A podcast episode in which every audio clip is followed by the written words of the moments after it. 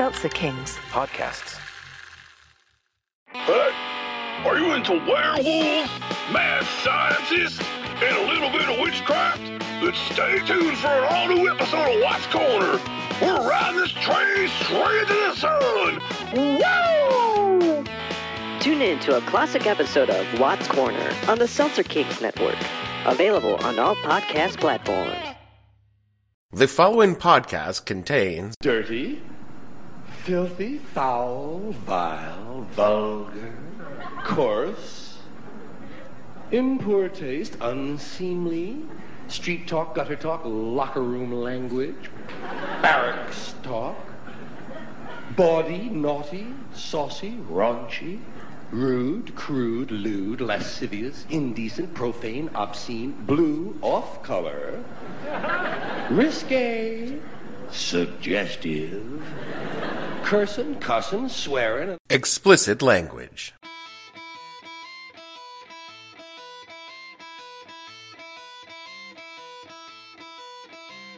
Hello and welcome to the podcast that asks a simple question. When you listen to a podcast you'd already heard before, what the hell were you thinking? I'm your host, Dave Bledsoe, and this is a date unspecified best of edition of the show where we rerun previous content with new production and drops and hope you don't notice. Stay tuned. The What the Hell Were You Thinking podcast is brought to you in part by Rerun. Why make something new when you can just use some old shit you've got lying around? Rerun specializes in taking all your old ideas and making them new again. Never sweat a big presentation at work when Rerun will make just enough changes to make it seem like an original idea. Struggling to finish a thesis? Fighting with a new pitch for the boss? Desperately need a book for your publisher? Try Rerun. Join such notables as John Grisham, the Republican Party, and of course the Clinton and Bush family. Everything old is new again when you change just a few words. That's the Rerun guarantee. Use the promo code hashtag reboot and save 20% off on your next movie script from Rerun. this is a re recording of episode 2A, originally recorded in April of 2015. It was the second show, y'all. When this episode was first recorded, the original runtime was a titch over eight minutes. We didn't have a theme. We didn't even have an intro. I just sort of wrote some shit down and recorded it while I was drinking. Nothing has changed. Woo! Someone's feeling all pissy because I didn't let them host the show for a couple of weeks, huh? I like this episode because it captures what the show was becoming and what I hoped it would be before the entire shitfest of the election. And hopefully, when we come back from hiatus, this is the kind of high quality content you will find in your podcast feed or live on the spot reports from the war torn front lines of Civil War Part 2. You never know. So enjoy the walking douche on What the Hell Podcast Redux. Hi, I'm Matt Wilkes, And I'm Jen Harris. and we are here to talk to you about our new web series, New York is Dead. So dead. New York is Dead is a comedy about two down on their luck, broke New York City artists, Felix, And Kathy. who become hitmen and start killing people for money. It's a comedy. The series is six episodes, about seven minutes in length ish, and each episode will focus on Felix and Kathy killing someone different for money. Uh, and, and I just wanted to mention, just FYI, uh, this isn't autobiographical. uh, Jen and I do not kill people for money in real life. nope. Uh, we are artists, and we do live in New York City, and we do struggle. A lot of struggle. But we have never killed anyone for money. No. I too live in New York City because nowhere else will take me. Some people, I guess, were just meant to be here, mostly because the rest of the world finds us off putting. Go away! We don't want you here! There are other enclaves of in country expats. New Orleans springs to mind. The entire state of Vermont. I mean, they elected a socialist. I'm not sure that they're even officially part of America anymore. I've heard that Asheville, North Carolina is a haven of strange in the deep south, and of course, Austin, Texas, where the unofficial motto of the town is Keep Austin Weird. San Francisco used to be the kind of place where the strange and unwanted were kept. The city by the bay had a great run from the middle of the 20th century up through the turn of this century as a place for misfit toys to gather. Nowadays, San Francisco is painfully and unhappily assimilated into the collective by thousands and thousands of upper middle class white boy drones who create the gadgets, gewgaws, and apps that operate the American hive mind. An app that makes pics of your dick big? All that is odd is pretty much squeezed into the Castro, and even this is really more of a wealthy gay enclave than a haven for the different. It's a victory of sorts, but also a loss of uniqueness to the community. New York, too, is rapidly fading from the landscapes of oddities. The great neighborhoods where artists, writers, and eccentrics practice their diversions and perversions are now just blocks upon blocks of high end fashion boutiques, chain stores, and banks upon banks upon banks upon banks. You know, there's like a Starbucks on every corner. Now imagine that with Chase Banks and Banks of America. You'll get the idea. Honestly, if you can walk three blocks in Manhattan without finding a branch of a major financial institution, you're in Manhattan, Kansas, and not New York City anymore, Toto.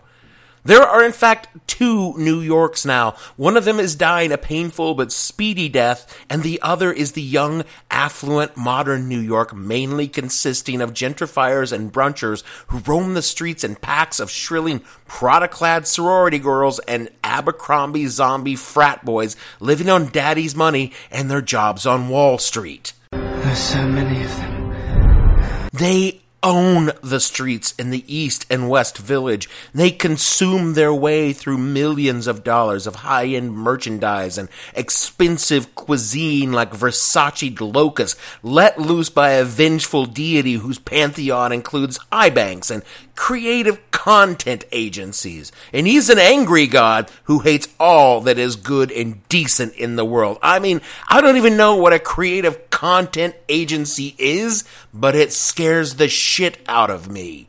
And then there is the rest of us, the people who do the actual fucking work in the city.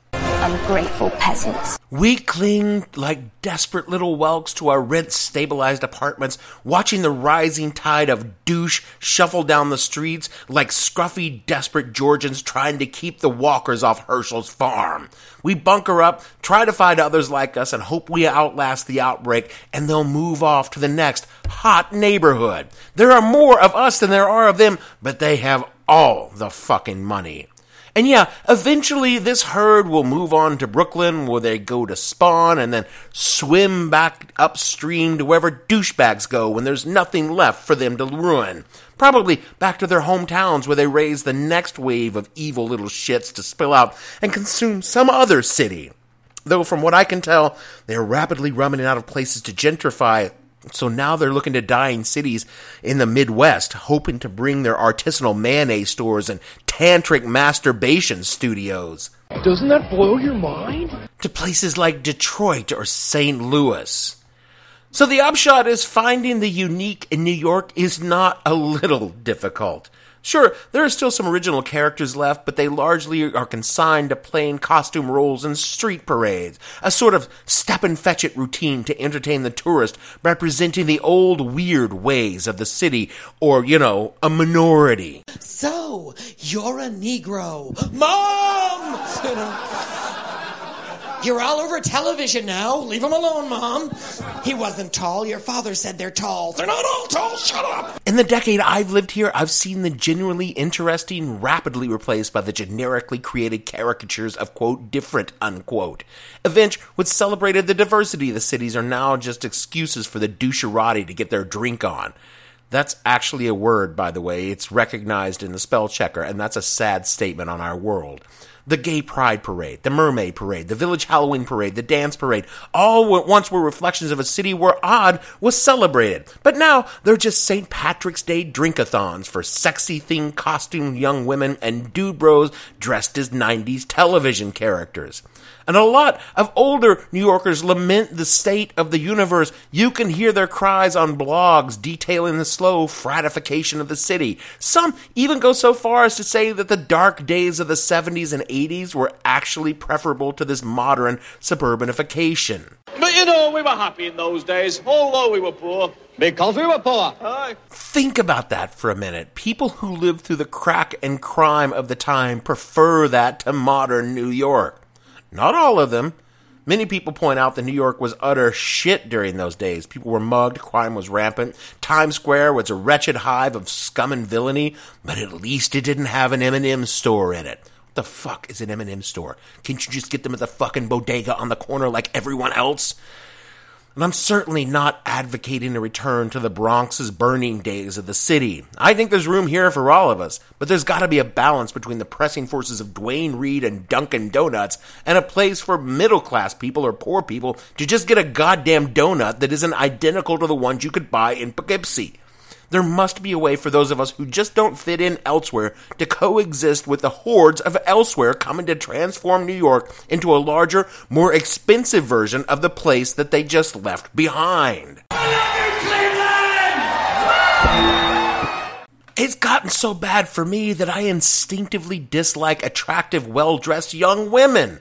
What kind of world do I live in that hot girls make me mad? That's just wrong. Wrong on so many levels. I mean, when I was a lad, if a bevy of beautiful young women walked into a bar, I immediately ducked into the bathroom, checked my hair, and adjusted my penis enhancement sock before strutting back out to get my game on.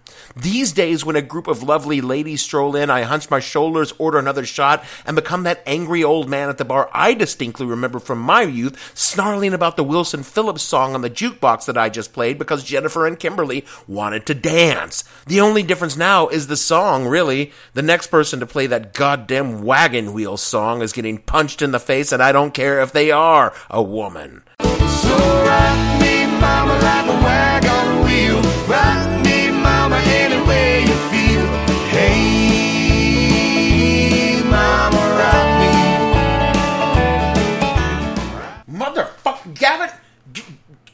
out of that. bo- oh, Do you think I won't punch you? Fucking Hootie, we should have taken him out in the 90s. There's a campaign now called Save New York, started by notable old New York curmudgeon Jeremiah of Jeremiah's Vanishing New York, a blog devoted to tracking the ubiquitous consumption that is contemporary New York City. And I want to amend it with a campaign like Austin's Keep uh, Keep Austin Weird, maybe Keep New York Weird. Keep a safe space for all of us who fled the Wonder Bread alleys of our youth for the bright lights in big cities where a bagel doesn't come from a grocery store in a box and a pizza pizza isn't a casserole. Where a man can sit in a dark bar at 2 p.m. on a Sunday afternoon and write screeds about the rich and beautiful without hearing them discuss having their vaginas sequined and young men chest bumping during a game of beer pong. A place where you can be utterly alone amidst 8 million people because they understand you just want to be left the fuck alone. In neighborhoods where nobody knows your name because, hey, who fucking cares, pal? Where Caucasians are just part of the mix and are still a little afraid to say the stupid racist shit they think inside their head out loud. Where no one ever spends 30 minutes discussing the Kardashians in public. They do that at home in shame like the good Lord intended. That is it for this best of shows. These are a series of shows that were run after the election to cover up for the fact that I've taken a couple of weeks off to rest my brain from the stress of seeing an actual human flatus take form of a man and try to destroy my country. Seeing as I'm recording these actually in mid-October, there's a chance the whole fucking country is in flames right now, which is a perfect time to enjoy a low-rated podcast. If you would like to help other people enjoy this low-rated podcast during the Trump riots of 2016, rate and review the show on so people can find it quickly and easily while charging their phones on the bicycle charger a la Gilligan's Island, while an angry redneck is trying to loot and burn their city. Follow the show on Twitter where I'll be live tweeting the destruction of the Republic, or the show on Facebook where I will be not. All of the shows are at SoundCloud at the show name and at www.whatthehellpodcast.com. For me, Dave Bledsoe, the about to be punched in the face producer Gavin, and all the other fictional people on this show, we want to say Uptown's got its bankers. The Bowery is actually just a haven for models. 42nd Street got the tourists. They're everywhere, son. They're as pale and as fat as American comes. And God, I just wish they would all go home.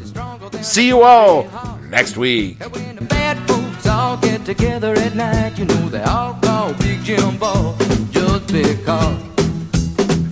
they say you don't tug on Superman's cape. You don't spit into the wind. You don't pull a mask off an old Lone Ranger. And you don't mess around with Jim. I don't do